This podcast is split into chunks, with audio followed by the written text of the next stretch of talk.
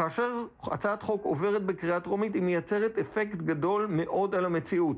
גם אם היא לא תעבור בקריאה שנייה ושלישית בצורה הזאת שלה, היא בהחלט תשפיע, ואנחנו יכולים להגיד היום ברמה די גבוהה של ביטחון, ששכר המינימום בישראל יעלה, והוא יעלה בין היתר באופן אמיתי כתוצאה מהמאבק הזה.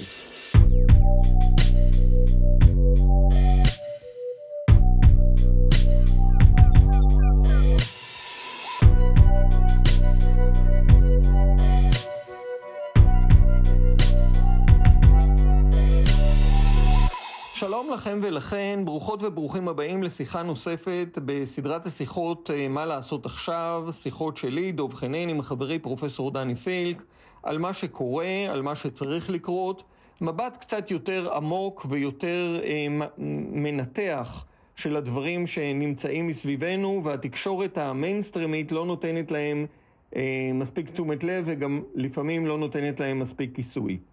והשיחה שלנו היום מתעסקת במשהו מאוד גדול, מאוד משמעותי, אה, שקרה ממש עכשיו. הכנסת העבירה בקריאה טרומית את הצעת החוק אה, שדורשת להעלות את שכר המינימום בישראל ל-40 שקל לשעה. המאבק הזה, מינימום 40, הוא נושא שאנחנו דיברנו עליו והזכרנו אותו גם בכמה שיחות בעבר.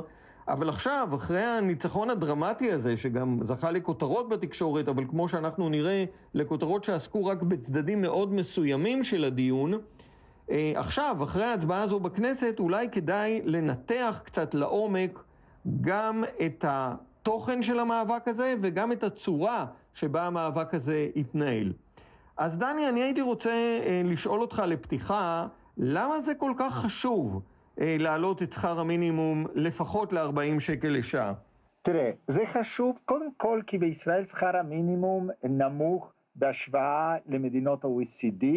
אה, זאת אומרת, זה מעיד על כך שיש אצלנו המון עובדים שמשתכרים אה, מעט פחות ממה שמקובל במדינות שרמת ההכנסה הכללית, הלאומית, דומה לשלנו. זה חשוב גם כי לשכר המינימום יש תפקיד מאוד מאוד משמעותי בצמצום פערים בחברה. זה חשוב כי העלאת שכר המינימום הוא מנוע צמיחה.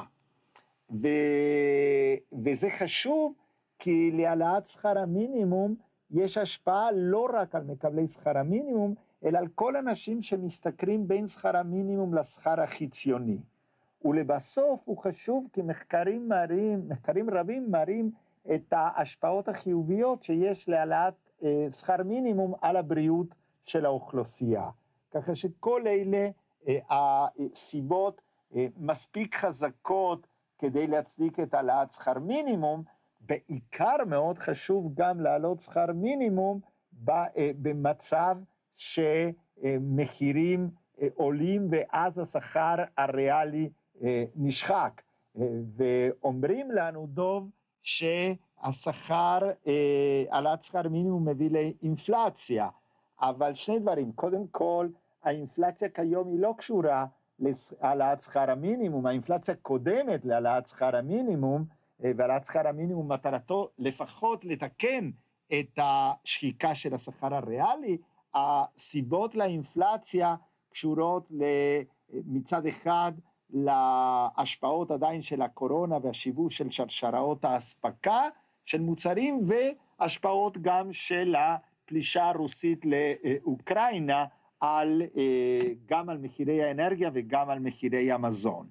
אה, אז, אז דווקא לבוא לטעון, אחרי שאנחנו בסביבה אינפלציונית שונה ממה שהיינו רגילים, לבוא לטעון שבגלל העלאת שכר מינימום האינפלציה אה, תעלה, זה פשוט אה, לשכוח מה סדר אה, הגורמים, מה גם שיש אה, אה, מחקרים רבים שמראים שהעלאת שכר מינימום לא בהכרח אה, גורמת לאינפלציה, ובין היתר, אחד הדרכים שהיא לא תגרום לאינפלציה זה למתן את המעבר של העלאת שכר המינימום למחירים, על ידי, כן, אה, חשוב להגיד את זה, צמצום אה, אה, שיעורי הרווח, בעיקר בתחומים שהרוויחו בשנים האחרונות אה, המון, כמו למשל כל, ה, כל סופרמרקטים וכולי, שהרוויחו המון בתקופת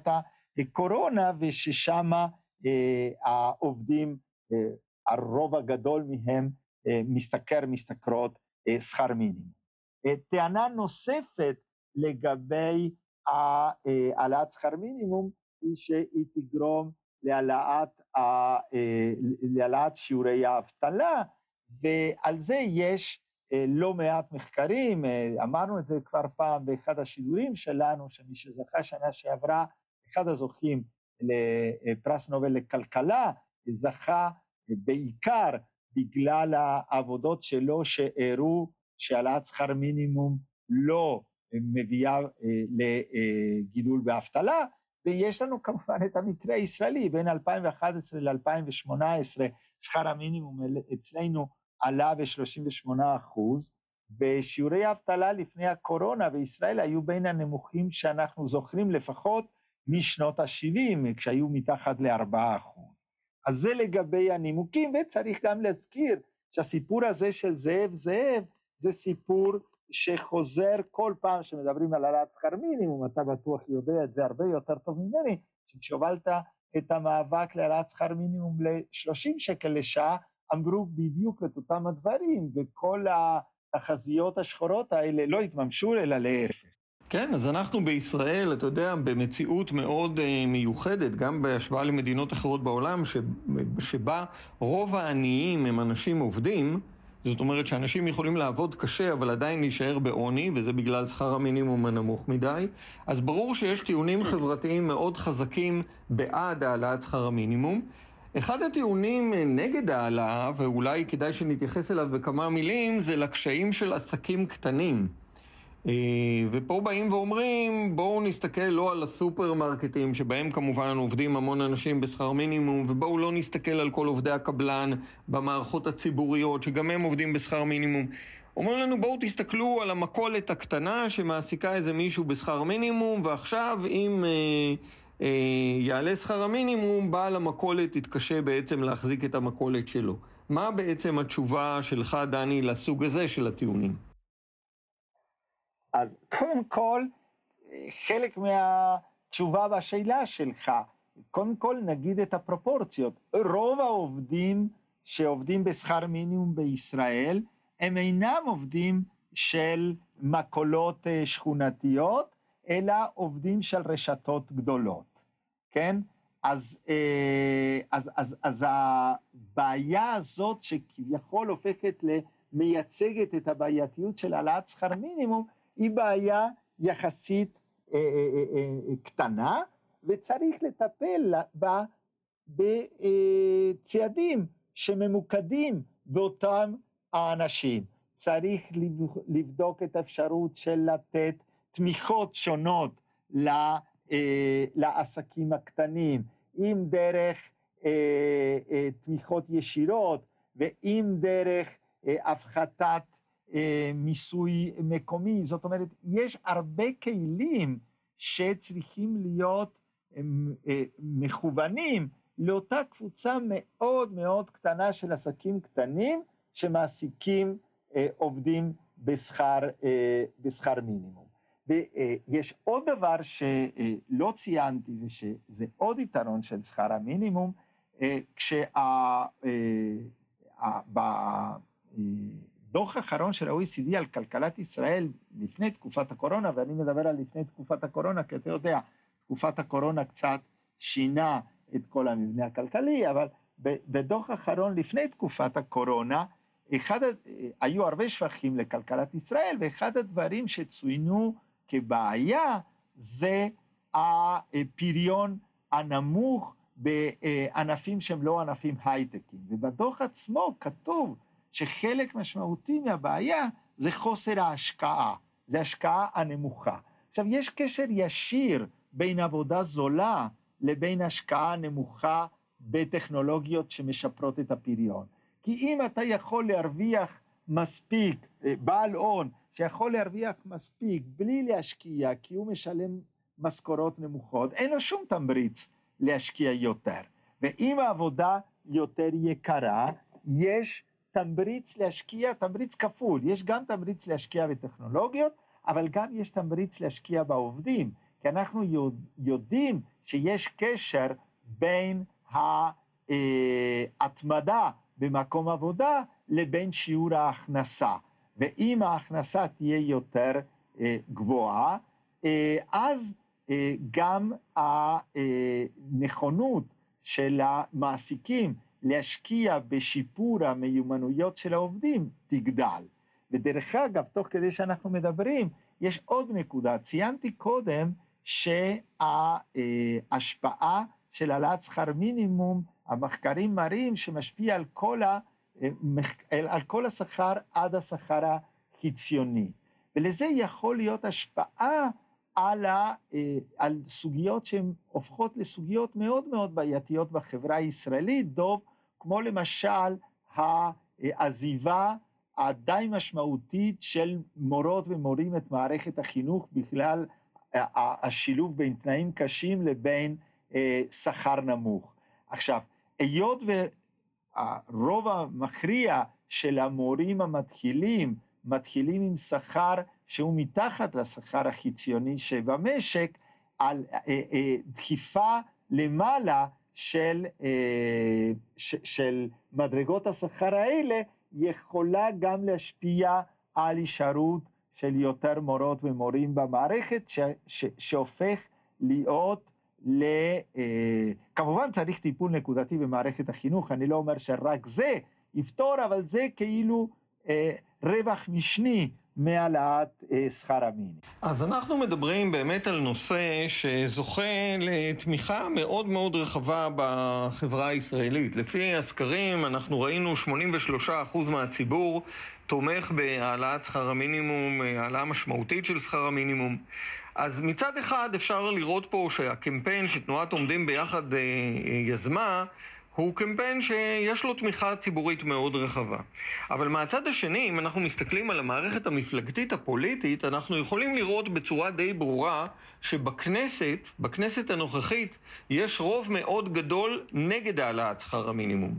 איך, איך אנחנו יכולים להגיע למסקנה הזו? אנחנו יכולים לראות למשל בתוך הקואליציה את uh, המפלגות שהתנגדו להעלאת שכר המינימום, שזה כמובן ימינה ותקווה חדשה, שתי מפלגות הימין המובהקות בתוך הקואליציה. Uh, ישראל ביתנו, מפלגתו של שר האוצר, שגם הוא התנגד להעלאת שכר המינימום.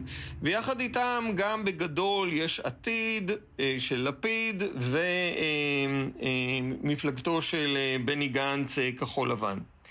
אמ, אז בתוך הקואליציה בסך הכל רוב המפלגות הגדולות בתוך הקואליציה התנגדו להעלאת שכר המינימום או בוא נאמר לא התלהבו מהעלאת שכר המינימום. אם אנחנו מסתכלים באופוזיציה אנחנו יכולים לחלק את האופוזיציה לבעצם שני חלקים. חלק אחד שכולל כמובן את הרשימה המשותפת שתמכה בהעלאת שכר המינימום וגם בפועל הציעה את ההצעה שעברה במליאת הכנסת באמצעות חבר הכנסת טיבי וחבר הכנסת סעדי. אה, אה, ויחד איתם גם המפלגות החרדיות, ש"ס ויהדות התורה, שבאופן עקרוני תמכו בהעלאת שכר המינימום, תמכו בהעלאת שכר המינימום גם בסיבוב הקודם, במאבק הגדול על מינימום 30.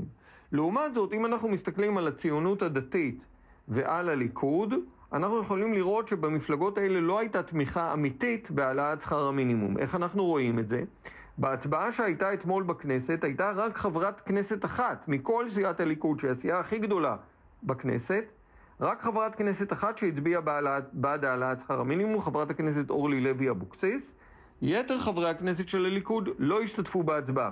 למה הם לא השתתפו בהצבעה? כי זה נכון שחלקם נמצאים תחת לחץ ציבורי אה, עממי לדרוש אה, ולתמוך בהעלאת שכר המינימום, אבל הם נמצאים גם תחת לחץ פנימי מתוך הליכוד של המנגנונים האידיאולוגיים החדשים אה, מסביב לפורום קהלת והליברליים החדשים בליכוד, אה, כוחות שהם עם אג'נדה אה, קפיטליסטית, רפובליקאית אמריקאית מאוד מאוד מובהקת, מתנגדים להעלאת שכר, מתנגדים לארגוני עובדים ומתנגדים בין היתר בצורה מאוד מאוד חריפה להעלאת שכר המינימום. ולכן, אחד הדברים המעניינים שקרו כאן במאבק, ואני חושב שזה בהחלט הישג גדול של המאבק הזה, שהצעת החוק הזו הצליחה לעבור ברוב גדול יחסית בכנסת שבה יש רוב גדול לכיוון השני. ואנחנו יכולים מתוך הדבר הזה ללמוד גם על היכולת והכוח של מאבק ציבורי, לייצר השפעה גם כאשר הפוליטיקאים חושבים אחרת. אגב, זה דבר שהוא מכנה משותף לסיבוב הנוכחי של העלאת שכר המינימום, המאבק להעלאת שכר המינימום ל-40 שקל שעה עם הסיבוב הקודם, של המאבק להעלאת שכר המינימום ל-30 שקל שעה, גם אז הממשלה וגם האופוזיציה ברובה לא התלהבו מהמהלך של אה, העלאת שכר המינימום ואפילו התנגדו לו, ובכל זאת הוא קרה. אה, אז איך זה קרה? דב, סליחה נקודה, מה שאמרת מצביע על תופעה יותר רחבה אה, אצלנו, והפער הגדול בין עמדות הציבור בנושאים חברתיים כלכליים לבין עמדות של הנציגים בכנסת. כי כמו שאתה אומר, זו כנסת שיש רוב למי שכאילו מתנגד, אבל בציבור 80 אחוז תומך, ואנחנו יכולים לראות את זה גם בדברים שונים שקשורים למערכת חינוך ציבורית ולמערכת בריאות ציבורית, פעם אחרי פעם אנחנו לומדים את הפער המשמעותי בין מה שהציבור רוצה לבין מה שהנציגים בכנסת רוצים. לגמרי, וכאן מתעוררת באמת השאלה החשובה והמעניינת, איך בכל זאת הצליח המאבק הזה אה, לתרגם את התמיכה הציבורית גם להצבעה פרלמנטרית ולניצחון הפרלמנטרי המאוד חשוב הזה בקריאה הטרומית.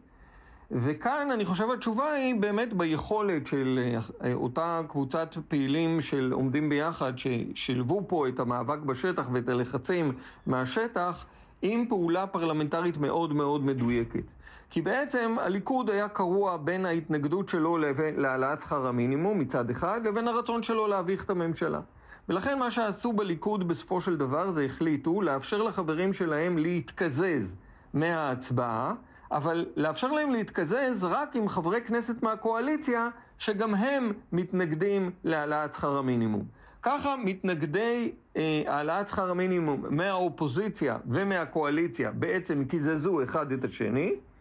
נשארו בכנסת רק מעט מאוד ממתנגדי אה, העלאת שכר המינימום, בראשם, דרך אגב, ראש הממשלה עצמו, שטרח והצביע נגד ההעלאה, אבל רוב אלה שהיו והצביעו בפועל היו אה, אלה שתמכו בהעלאת שכר המינימום מהאופוזיציה. אלה שתמכו בהעלאת שכר המינימום מהקואליציה, חברי הכנסת מהעבודה וממרץ, אה, בעצם הצליחו להשיג אה, בתוך הנהלת הקואליציה הסכמה לזה שהם לא יהיו בדיון, מבלי שהם יהיו מקוזזים עם האופוזיציה. ובעצם במצב הזה נוצר מצב שבבניין נשארו האנשים שתומכים בהעלאת שכר המינימום בגדול, אה, חלקם הצביעו פוזיטיבית מהאופוזיציה בעד העלאת שכר המינימום, אה, חברי כנסת מהאופוזיציה ומעט חברים מרע"מ ומ... אה, חברת כנסת אחת ממרץ, רינאוי זועבי. יתר החברים מהקואליציה שתמכו בהעלאת שכר המינימום בעצם לא השתתפו בהצבעה, אבל בכך אה, בעצם גם אפשרו את העברת ההצעה הזו. ואנחנו רואים פה איזשהו מהלך פרלמנטרי מאוד מאוד אה, אה, מבריק, מאוד אה, מדויק, שניצל את הסיטואציה הפוליטית המאוד מאוד ספציפית שבה אנחנו נמצאים כדי... אה, אה, בעצם לתרגם את רשונו, רצונו של הציבור להצבעה פרלמנטרית. צריך פה להגיד שאני חושב שתנועת עומדים ביחד התנהלה בצורה מאוד מאוד נבונה ומאוד אחראית מול המערכת הפוליטית.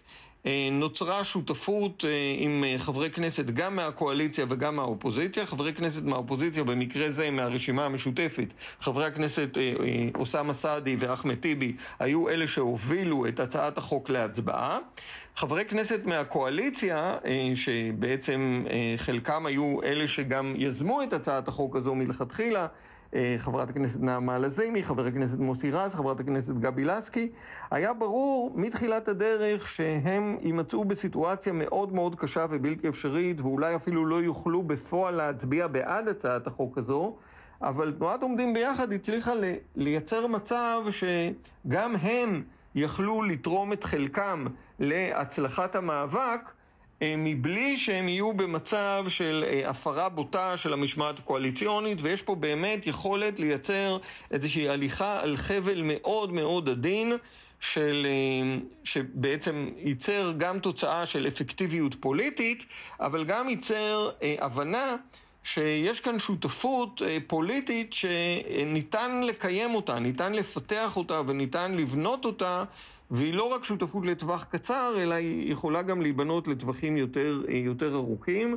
אז אני חושב שיש פה בהחלט מה ללמוד גם מהניהול הפרלמנטרי של אה, המאבק הזה על העלאת שכר המינימום, אבל כמובן, כמובן, כמובן, הבסיס של כל הדבר הזה זה המאבק הציבורי. הסיפור הזה, אמנם המערכה האחרונה שלו בינתיים הייתה בכנסת, אבל uh, המערכה האחרונה הזו לא הייתה אפשרית. בלי אותם מאות אה, רבות של פעילים שהשמיעו את הקול שלהם, פעלו, עשו, הפעילו לחץ על המערכת, פעלו ברשתות החברתיות, הגיעו לתקשורת, אה, עשו פעולות בשטח, וגרמו לפוליטיקאים להבין שאי אפשר להתעלם מהדרישה הזו ומהלחץ הזה, וכאן ההזדמנות גם להגיד לכל אלה הספקנים שאומרים, אוקיי, זה רק קריאה טרומית, זה לא כזה חשוב, אז אני אומר את זה מתוך ניסיון פרלמנטרי של הרבה שנים. כאשר דברים עוברים בקריאה טרומית יש להם משמעות מאוד גדולה בחיי המציאות. ראו למשל את הצעת החוק של אילן גילאון בזמנו, שעברה בקריאה טרומית על קצבאות הנכים. גם אז אמרו לנו, זה רק קריאה טרומית, לא יקרה כלום. לא. כאשר הצעת חוק עוברת בקריאה טרומית, היא מייצרת אפקט גדול מאוד על המציאות. גם אם היא לא תעבור בקריאה שנייה ושלישית בצורה הזאת שלה, היא בהחלט תשפיע, ואנחנו יכולים להגיד היום ברמה די גבוהה של ביטחון, ששכר המינימום בישראל יעלה, והוא יעלה בין היתר באופן אמיתי כתוצאה מהמאבק הזה. זה, זה ברור כי ברגע שההסתדרות, שבעסקת החבילה ש, שנתקעה גם בגלל הפעילות של תנועת עומדים ביחד וכוח לעובדים וכולי, אה, בשיתוף חברי וחברות כנסת, אה, אה, ההסתדרות שהסכימה לעסקת החבילה ההיא, לא יכולה עכשיו להסכים לעסקת חבילה שהעלייה האמיתית של שכר המינימום היא הרבה יותר נמוכה ממה שכבר התקבל בקריאה טרומית בכנסת. זאת אומרת, עצם, עצם המעבר, המעבר החוק קובע סוג של אה, רצפה לגבי מה תהיינה אה, הדרישות. לגמרי. ו... ולכן באמת אותם אלה שניסו למכור מין עסקת חבילה בעייתית ונכשלו בה, הם אה, עכשיו, יש, יש בפניהם נתון פוליטי מאוד משמעותי, אה, מאוד דרמטי, שזכה גם להרבה הרבה סיקור בתקשורת, בעיקר בצדדים, הייתי אומר, הפוליטיים שלו, כן? יציבות הממשלה או אי יציבות הממשלה.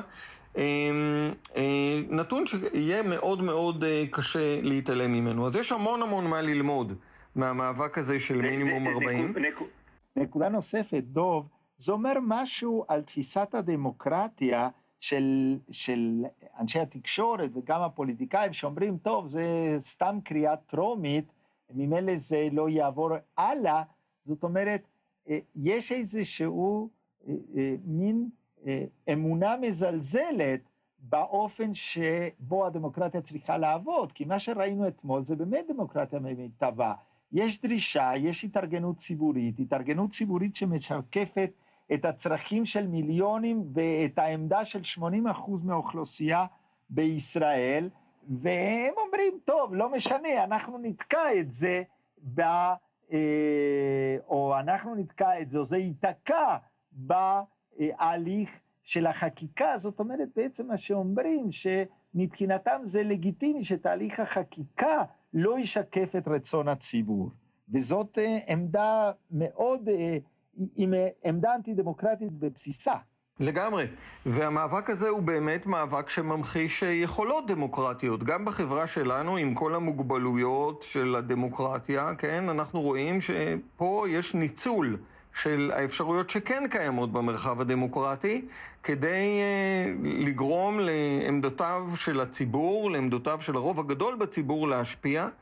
אה, אני חושב שזה הישג מאוד מאוד משמעותי, מאוד גדול של תנועת עומדים ביחד ושל אה, תיאוריית השינוי שלה, שבעצם אומרת שכדי לשנות לא מספיק רק להצביע בבחירות, בחירות זה דבר, כמובן דבר חשוב, אבל כדי לשנות צריך להתארגן, כדי לשנות צריך לפעול בצורה שיטתית עם איזושהי אסטרטגיית פעולה. וזה הישג מאוד מאוד חשוב ומשמעותי של התנועה הזאת ושל צורת הפעולה שלה. ובאמת בהקשר הזה רציתי לשאול אותך, דני, אני מבין שבאמת עומדים ביחד אה, אה, עכשיו, אה, לא מסתפקים בלחגוג את הניצחון הזה, אלא מתכננים ללמוד ממנו ולהמשיך ממנו למאבקים נוספים. אז אולי אתה יכול לספר על זה בכמה מילים? כן, דוב, מה שקרה אתמול זה רק מלמד את ההיגיון שבצורה זו של פעולה אה, פוליטית, והתנועה כבר אה, מספר אה, חודשים נמצאת בהליך של בחירה של נושא נוסף שיהפוך למאבק מרכזי בפעילות של התנועה.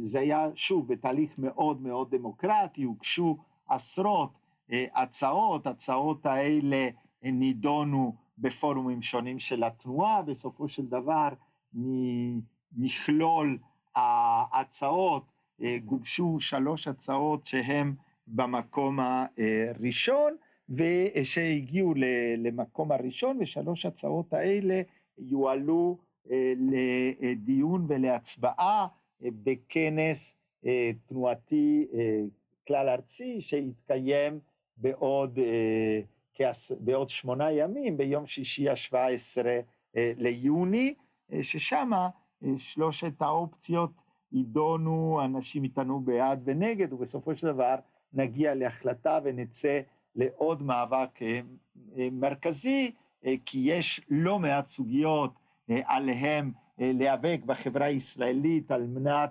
לקדם חברה יותר צודקת, ומה שאנחנו לומדים זה כש... מתארגנים ומחברים כוחות ומחברים בין אה, אה, אה, גופים שונים, כי גם לכוח לעובדים היה תפקיד מאוד מרכזי במאבק על מינימום 40, אז אנחנו באמת אה, מצליחים. אה, אתה יכול להגיד לטובת המאזינים שלנו מהם שלושת הנושאים שביניהם אה, תנועת כן. עובדים ביחד תחליט אה, באירוע שיהיה ביום שישי, אותו יום שישי, נגיד מיד את התאריך שלו, שבו יבחרו את, את מאבק המפתח הבא של התנועה. אם אני מבין נכון, אנחנו מדברים על יום, יום שישי ה-17 לחודש, 17 כן, ליוני. כן. נכון, אה, ויש שלושה, שלושה מאבקים, אחד, אה, הכותרת שלו אה, דיור לכל, השני, אפשר היה לקרוא לזה תחבורה ציבורית לכל, זאת אומרת נגישות של כולנו לתחבורה ציבורית איכותית ושוטפת, והמאבק השלישי הוא מאבק של יצירת אה, עשרות אלפי אה, משרות אה, ירוקות כדרך גם להתמודד עם, ה, עם משבר האקלים, אבל להתמודד בצור, עם משבר האקלים בצורה שמי שמשלם את המחיר לא יהיה מי שיפסיד את עבודתו בגלל המעבר לכלכלה ירוקה, אלא דווקא ראייה חברתית של אה, סינרגיה, של השפעה הדדית חיובית בין המעבר לכלכלה ירוקה לבין צדק חברתי ושיפור המצב של אה, העובדים שמשתכרים שכר יותר נמוך. אה, אז אה, השיחה שלנו היא שיחה אופטימית. אנחנו פה דיברנו גם על הישג אה, חברתי ודמוקרטי מאוד משמעותי במאבק אה, על העלאת שכר המינימום. כמובן, הדרך להעלאת שכר המינימום אה, עדיין ארוכה, אבל תחנה מאוד מאוד משמעותית והישג מאוד גדול היה השבוע במאבק הזה. שוב הוכחה שכאשר פועלים יכולים לשנות, ובמקום שיש בו מאבק יש בו גם תקווה. והזדמנות אה, להציע לכולכם, המאזינות והמאזינים שלנו, לא רק להאזין ולהקשיב ולהצטרף בכלל לשידורים של מערך המדיה הסוציאליסטי רוזה מדיה, אלא להצטרף לעשייה כמו שנאבקנו ביחד על מינימום 40, אנחנו יכולים להיאבק גם על דיור לכולנו וגם על תחבורה ציבורית לכולנו וגם על 100 אלף משרות ירוקות ולעשות את החיים שלנו במקום הזה להרבה הרבה יותר טובים. אז תודה לכם המאזינים ותודה לך דני. תודה דוב.